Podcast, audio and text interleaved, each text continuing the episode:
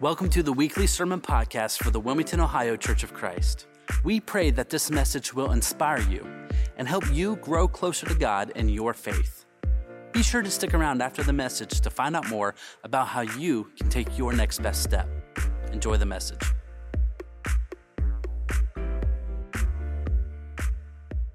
All right, well, several years ago, I was making my way through the fire academy. And now, one of the things you have to do in the fire academy in order to pass, in order to become a firefighter, is you have to be able to don on or to put on all of your gear in under 2 minutes. That goes by pretty quick when you have a lot of gear to put on. Now, they teach you how to lay everything out, the correct order, how to put everything on in the correct order so that nothing gets missed. Now, I was getting pretty good at this. And I was bound and determined on the final night of testing that I was going to hit under 90 seconds. And I actually did. I'm pretty proud of myself, but it didn't feel so proud in the moment because when I finished only to discover that Kyle across the room finished before me. Pride hit right there. I'm like, okay, so I kept reassuring myself and saying, Jacob, you made it in under 90 seconds. That's fine. So then the instructor, he comes over. And he begins to check out my gear. He begins to pull on everything, make sure everything is on correctly. And he said, congrats, you passed. Yes. Then he goes over to Kyle. Now, church, I was taken back probably as much as Kyle was when I heard him say, you failed. I'm like, what? What? How in the world did he fail? He beat me done. I'm sitting here, I'm trying to look around him from across the room, and I'm like, everything looks correct. I'm like, how did he fail? Church, the answer to that question, I'll give you here in just a few moments. Church, today we're going to be looking at Matthew chapter 22. If you want to meet me there in your Bibles, or if not, the scripture will be on the screen. But in Matthew chapter 22, what we see here is we actually can see a parable that Jesus tells us. And in this parable, it's called the parable of the wedding feast. So, in this parable, let's start at verse 1. Pick me up in verse 1. And Jesus speaks to them a parable, saying, the kingdom of heaven may be compared to a king who gave a wedding feast for his son and sent his servants to call on those who were invited to the wedding feast, but they would not come. Again, he sent other servants, saying, tell those who are invited, see, I have prepared my dinner, my oxen, my fat calves have been slaughtered. The barbecue is ready. Just come to the wedding feast. But they paid no attention and went off, one to his farm, another to his business. We got some entrepreneurs here. While the rest seized his servants, treated them shamefully, and killed them. The king was angry, and he sent his troops and destroyed those murderers and burned their city. Then he said to his servants, the wedding feast is ready, but those invited were not worthy. Go, therefore, to the main roads and invite to the wedding feast as many as you find. And those servants went out into the roads and gathered all whom they found, both good and bad. So the wedding hall was filled with guests. Now here's some controversy. Verse 11, but when the king came in to look at the guests, he saw there a man who had no wedding garment and said to him, friend, how did you get in here without a wedding garment? He was speechless. Then the king said to the attendants, bind him hand and foot and cast him into the outer darkness. In that place there will be weeping and gnashing of teeth, for many are called, but few are chosen. There is this town in the western UK, somewhere in the Midlands, that is known for swine farming. Now, some tension began to rise several years ago when people of the Muslim faith began to move into this community. Now, if you know anything about our friends in the Muslim community, they're not down with swine. And frustration began to rise. The Muslim people felt like they were being infringed upon. And so much tension began to rise, it eventually reached this apex to where the city council decided to vote and have all images of swine removed from any public place. That's right, the story of the three little pigs can no longer be told in class. Any images of swine had to be removed from calendars or any pictures in town. I'm not making this up. There's this tissue box that has our friend Winnie the Pooh on it with guess who? His best friend Piglet. Those had to go too. Now, one of the council members who was Muslim, when he was asked if he thought this was a bit of an overreach, church, here was his direct reply. He said, it's a tolerance of people's beliefs. It's a tolerance of people's beliefs. Now, I'm not here to say whether or not the pigs needed to go, but if your justification for removing the pigs was that we needed to be more tolerant of what others believe, well, then what about the people who believe that the pigs were okay? So I'm here to say to you this morning, Wilmington Church of Christ, welcome to the world's tolerance. What does this mean? You see, tolerance is the idea that it's kind of like a cousin to relativism. Relativism is the idea that truth, like beauty, is in the eye of the beholder. You might know people like this. They might be your neighbor. It might be a coworker. It might even be a family member. I mean, we turn on the TV, tolerance is everywhere, and it pretty much goes something like this. You be a good Christian. I'll be a good atheist. You be a good Mormon. You be a good agnostic. You be a good Muslim. You just be true to you. You just do you, and everything is fine. But now the moment that you start to put what you believe on me, well, now you've gone too far. Because again, this idea of tolerance is that there is no such thing as any moral absolutes. In fact, a scholar by the name of Thomas A. Humbach, he says, the definition of the world's tolerance is that every individual's beliefs, values, lifestyle, and perception of truth claims are equal. There is no hierarchy of truth. Your beliefs and my beliefs are equal, and all truth is relative. Welcome to the world's tolerance. Now, the world's tolerance, it has no problem with us being Christian. It has no problem with us being Christian. But it has every problem in the world when we begin to talk about the exclusive claims of Christianity. You see, that's where there's the rub. Now, in fact, this idea of world's tolerance, it's not new. It's been around for centuries. We can even read about it in the history books in the Bible. But we now see it more publicized, now more than ever in our culture. And now we are even seeing Christians make false claims about truth. In fact, there is a singer and songwriter I grew up listening to, and it breaks my heart because he has now adapted this mindset, and he says there's now multiple ways to heaven because all truth is relative. We see public claims coming from people who call themselves Christians saying there is no such thing as absolute truth. They're saying things like, that's your truth, or that's my truth, or all truth is relative. But listen, church, there is only the truth. And truth doesn't become any less true just because fewer people are speaking it. There's a book I've been reading. It's been very helpful for me, and I would recommend anyone to read it. It's by D.A. Carson. It's called The Intolerance of Tolerance. Now, in his book, D.A. Carson states that the world's tolerance thinks of itself as intrinsically neutral, free from any ethical, moral, or religious system of thought. Yet this is not so. The problem is worse than mere inconsistency, for the world's tolerance regularly smuggles into the culture massive structures of thought and imposes them on others who disagree, while insisting that the others are the intolerant people. So what is the result of all this? Sociologists now say that we live in a post-truth society. And church, if we live in a post-truth society, that means we live in a post-Christian society. And we're now seeing through the latest Barna poll, we can actually see that 44% of people, 44% of all people do not believe in any absolute truth. Now listen, if you're here today and you wouldn't call yourself a Christian, you need to understand something. Christianity, it's very loving, it's very gracious, and I am sorry if you have experienced anything other than that from someone who would call themselves a Christian. But by design of Christ, Christianity is very loving, it's very gracious, it's very welcoming, yet at the same time, It's very exclusive.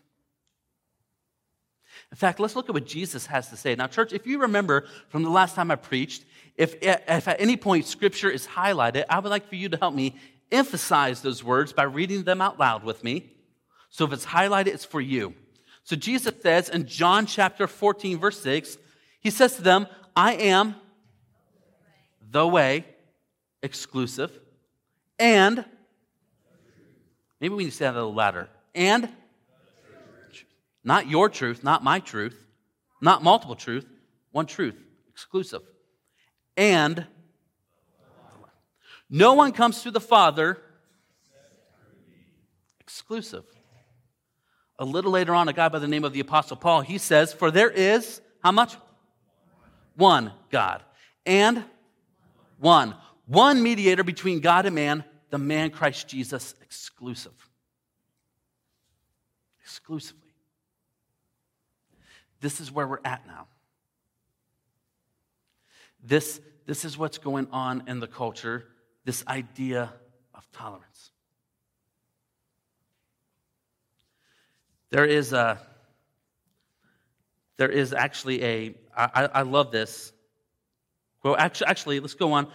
This is a mindset I was thinking of not too long ago. I was thinking about the conversation God had with his son Jesus. And what if it went something like this? Jesus, I need you to go down to earth. I need you to live amongst these people. I need you to show them how to love, show them how to live, show them how to build the kingdom of heaven. And yet, at the same time, be rejected by them, be arrested, have your beard plucked out, be beaten within an inch of your life, have a crown of thorns put on your head, go to the cross and die for their sins, just so you could be one of many options. If I'm Jesus, I'm going, no way. Listen, we need to grasp something. Jesus loves you profoundly. Jesus loves you and he loves me profoundly, but he did not die just to become a buffet option. So this idea of the world's tolerance, it goes against the grains of what Christianity teaches. And so tomorrow you're going to wake up, you're going to go into a workplace, or you're going to go into a classroom, and to places that are filled with people who have been embedded with this mindset of thinking. And so how, as Christians, as followers of Christ, how do we think about and give answers to the world's tolerance in a way that is faithful to Scripture and is packaged in a loving and gracious way? You see, because we need to see what God's perspective is on this mindset.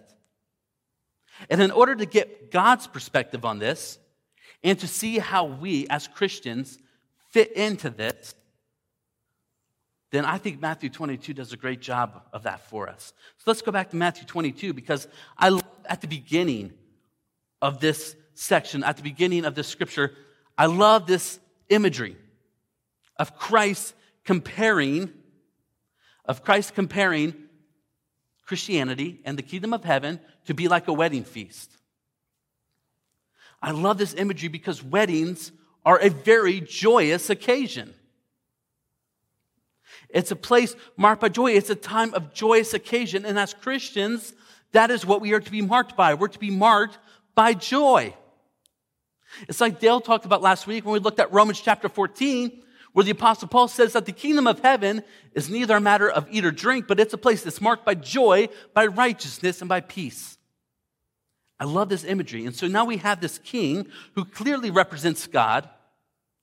He tells his servants, hey, I need you to go out and invite everyone you can find. Invite everyone. They've got to get in on this. I don't want them to miss this wedding feast. And so we see the servants. They go out and they come to the first group of people who are these wealthy entrepreneurs. Because in this day and age, if you owned your farmland, if you owned your own business, you're considered to be prosperous. And the answer they get from them is pretty much a shrug of the shoulder. They pretty much say, life's pretty good right now. We don't really have time to get in on that. We'll pass. This might be a word for America right here. This might be a word for someone in this room. Because it's interesting that where you have prosperity, you also have this thing called secularism. Because when things are going really well in life, it is very hard to get people to see their need for God. That is why prosperity is a terrible teacher. And so they pretty much say, we're good, we're going to pass. So they come to the next group of people. These people, they seize the servants, they kill them. And although we don't see this much in America yet, if you know anything about Christianity on a global scale or even historically, this has to do with the persecuted church. So now more servants are sent out, and we have a group of people who accept the invitation to the wedding feast. And so at the end of our story, they cut right to the chase. The king walks in. The place is packed. Everyone is feasting, having a good time. The DJ's doing his thing. The king scans the room, and there is an individual that stands out. And the king says, how did you get in here? Why did this individual stand out? He wasn't wearing a wedding garment. Now, I know with our 21st century minds, we would probably view what the king does next as being cruel. Because the king says, bind him hand and foot and cast him into the outer darkness. There's really no polite way of saying this. In the parable, what he's really saying is, send him to hell. And with our 21st century minds, we're probably thinking, what in the world? Why would he do that? Did the king ever stop to think? Maybe this guy's poor. Maybe he can't afford the wedding garment. Maybe he's homeless. Listen, though, if you know anything about the first century culture, and they still even do this in some cultures today, it is customary for the wedding host, in this case the king, it is customary that the wedding host pays for everything, including the cultural tradition of providing each wedding guest with a wedding garment. The king has paid for it all. The king has made the proper provisions for each guest to come into the wedding hall the proper traditional way. And so this guy shows up to the wedding hall. He walks in. He has a wedding garment readily available for him, purchased by the king. And he comes in and he says, no, I'm good. I'm not going to come in the way the king has prepared for me to come in. I'm going to come in here however I feel like I want to come in here. Church, this passage of Scripture, the Bible is so relevant to our culture even today because this is this mindset of thinking. Oh, I can get to heaven, but I'm going to come into heaven on my own terms. I'm going to get into heaven based on how I feel. I'm going to come into heaven however I want to come into heaven. And you need to tolerate that. And now the king is appalled. And he says, are you kidding me? I have paid everything so you could have a wedding garment. I had a wedding garment available for you. I made the proper provisions for you to come in the correct way. And you're going to come in here however you feel like you want to come in here? You're going to come in here on your own terms? No. Get him out of here. Because only the people wearing the wedding garment that I have prepared is attending this feast. Church, I was taken back when the instructor told Kyle he failed, and I'm sitting here like, what in the world?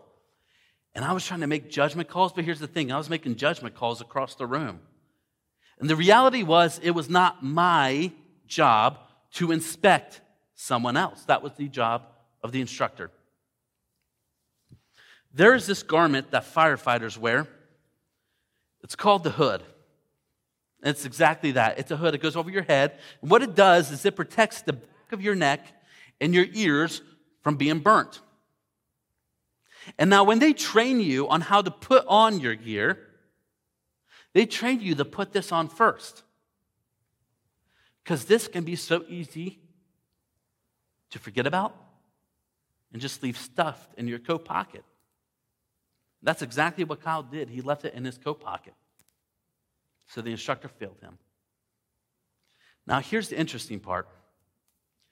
Kyle began to argue with the instructor why he should still become a firefighter, even though he put things on wrong. He even said this. Hey, what's the big deal? If this was the real thing, if this was a real fire, I would have remembered to put it on. He even said this. I don't see what the big deal is. I have everything else on, right? It's just in my pocket. But then the instructor gets right in his face, and he says, hey, listen, you are not going to tell me what you will or will not wear. And you are not going to tell me how you will or will not become a firefighter. If you want to become a firefighter, you have got to wear everything and wear it correctly. Church, are we getting this? You see, the Fire Academy, they're not down with the world's tolerance. They're exclusive. If you want to become a firefighter, you have got to do it the correct way. If you want to enter the kingdom of heaven, you're not going to do it based on how you feel. If you want to enter the kingdom of heaven, church, you're not going to do it based on what you want your own terms to be. No, if you want to enter the kingdom of heaven, you have got to do it through the garment of the righteousness of Christ Jesus, who says you must confess your sins, confess God, be buried to your old self, and raised to new life. That is how you enter the kingdom of heaven, period, exclusively. No exceptions. So, church, there are three things I want to point out. Three problems with this world's tolerance. Then I want us to see what the real problem is. Number one, it's individual. It's individual. What do I mean by that? You see, the problem for those who subscribe to this mindset of thinking is that they're not searching outwards or upwards for truth, they're searching inwards. It's like the book of Judges says, everyone did what was right in their own eyes. And so I will not look to the standard of God, or I will not look to what the scripture has to say. I will just search inwards and stitch together my own truth and whatever works best for me. Here's the problem with that. You ready for a secret? It might not be a secret to you. You and I are not reliable sources. Would you think about all the crazy, messed up stuff in your life and in mine? Would you think about all the times you've gotten it so wrong, even on the little things? And we're going to trust ourselves on this? I don't know about you all. You might do this too, but if I go anywhere I haven't been before, I'm consulting Siri. Siri becomes my best friend. You probably do the exact same thing too. How am I going to be trusting Siri to drive 20 miles to get to somewhere I've never been before? And I'm really going to trust myself to get to heaven? We're not reliable sources when we search inwards for truth. Number two, it's nonsensical. The claims being made about truth and how truth is relative, these false claims, they're nonsensical. And if refuted correctly, you can actually point out that the claims being made are self-defeating claims. Often how you do that is by just applying the claim to itself. What's an example of that? If I was to come on stage and I was to say, I cannot speak a word of English. That don't make a whole lot of sense, does it? Because if you apply the claim to itself, help me out, church, you would just say, you just did. You just did. And you have shown me I have no ground to stand on, and my claim becomes self-defeating. We hear this a lot. All truth is relative. All truth is relative today. Okay, well, we can ask them why they feel that way, or we can apply the claim to itself and say, is that a relative truth? Right? Is that a relative truth? Because if you're wanting us to take your claim seriously that all truth is relative, then you're actually wanting your claim to be an absolute truth. But it can't be, because of your claim, it states that it's a relative truth. So if we ask, is that a relative truth? It becomes a self-defeating claim I like this one because we see this a lot in America today. It's true for you, but not for me. You might have heard that before. It's true for you, but not for me. Okay, well, let's apply the claim to itself. Let's ask, is that true for everybody? Is that claim true for everybody? Is it true for everybody that it's true for you and not for me? Because if it's true for everybody that it's true for you and not for me, then true for you and not for me can't be true because it has to be true for everybody. We giving up? If you want your claim to be taken seriously, you're wanting everybody to believe a claim. Therefore, you're wanting the claim to be an absolute, which means there can only be one truth because it has to be true for everybody. Another way I like to refute this one is saying, try this with your bank teller. Go to your bank and say, I would like to withdraw $100,000 from my account. They'll type in your information and say, I'm sorry, you only have $147 in your account.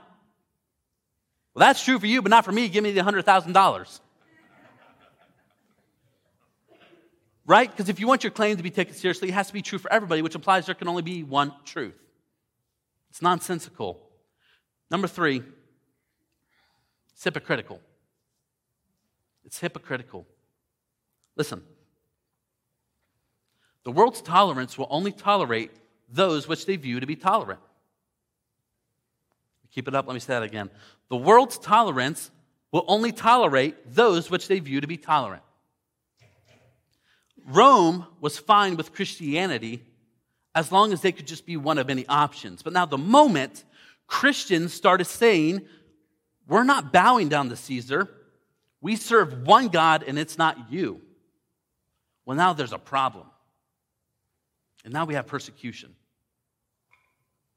Actually, if you read news today, you might even see that even in our culture today, Christians are now being kicked off of college campuses in the name of tolerance. This is the true story. Happened a couple years ago. There is a school in Iowa, a campus that had a Christian group that met every Wednesday night on campus. It was open to the public. But after several weeks, some people from the group came up and said, we would like to become leaders of this group. And the leaders of the group, they said, I'm sorry, in order to be a leader of this group, you must be a Christian. Well, now they go and report that to the dean, and the school kicks the Christian group off of campus for not being tolerant to the other students. But what's interesting is that in this school's handbook, it states that we are tolerant to all beliefs and all walks of life. So let me get this straight. You say you tolerate other people's beliefs, but Christians believe something different than you, then you're going to kick them off campus. Well, that sounds like intolerance. It's hypocritical, it can be nonsensical, and it's individual. Now, church, are you ready for the real problem? You see, because tolerance is not the real problem. But it is only a means to a greater end, which is each individual's personal happiness. That's at the core. I just want to do life on my own terms. I just want to do whatever makes me happy. If I want to sleep with X amount of people before I'm married, I can do that because it's going to make me happy. If I want to search inwards and stitch together my own truth, my own roadmap to life, my own roadmap to heaven, I can do that because what I'm going to come up with is going to make me happy. You see, though, here's the problem with that. Testimony after testimony after testimony after testimony. You talk to someone who's been doing life on their own terms in the name of happiness, they're not happy. There's a movie that came out a couple years ago. You might have seen it. It's called Bohemian Rhapsody. And it's the true story of the life of Freddie Mercury, the singer. Now, from an outside perspective looking in, Freddie Mercury was a guy doing life on his own terms. He did whatever made him happy. He had everything. He had all of the fame, all of the money, all of the sex, all of the cars, all of the houses, doing life on his own terms. Even he admitted before he passed away, his bandmates admitted, his family admitted, And even in this movie, there are so many points where you see him, even though he has all of these things, he is extremely alone, hollow, and extremely unhappy. How can you have all of these things? All of the fame, the money, the cars, the sex, the houses. How can you have all of these things and be extremely unhappy? This leads to a hard lesson in life that some people have to learn the hard way. And that lesson is that life on your own terms will not bring you the long-term fulfillment you thought. Now, church, are we ready for the good news? We ready for the good news? This is where the gospel comes in. This is where the gospel comes in. This is where Jesus comes in. He says, I have come so that you may have life and have it more abundantly. Good news, church. Jesus is for your happiness. He is for your happiness. He just says, we need to get to it a different way. Because the lesson with Jesus is, in order to obtain a greater freedom in eternity, you're going to have to give up doing life on your own terms here. Maybe that's you today. Maybe you're here and you've been living life on your own terms for the sake of happiness. Maybe you have already started to discover that it's not bringing you the long-term fulfillment you thought. And maybe you know you just need to surrender to Jesus. You need to repent, confess, be buried to your old self, and raised to new life. If that's you today and you haven't done that yet, you haven't made that decision yet, what in the world are you waiting for? If that's a decision you want to talk about making today, find me after service at that back door and we'll talk about making that decision. Now, Christian, I want to talk to you for just a moment. Christian, we need to figure out where our role is in all of this. Where our role is in this story in Matthew 22, because it's the same role that we carry today.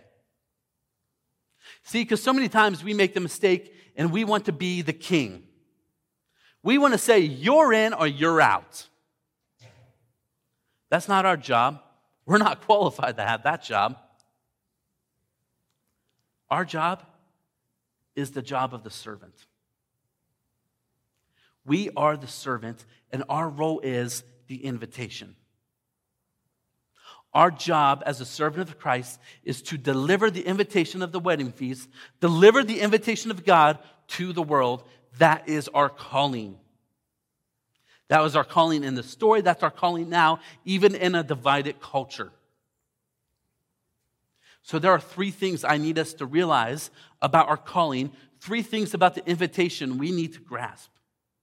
Number one, the invitation is God's to give, but ours to deliver. It's God's to give, but he says, I want you to be a part of what I am doing. I am calling on you to deliver the invitation to the world. That is our job, Christian. That is the Great Commission.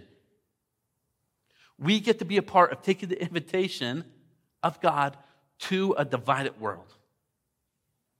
Number two, the invitation is given in love. It's given in love. Love is why we have an invitation to give.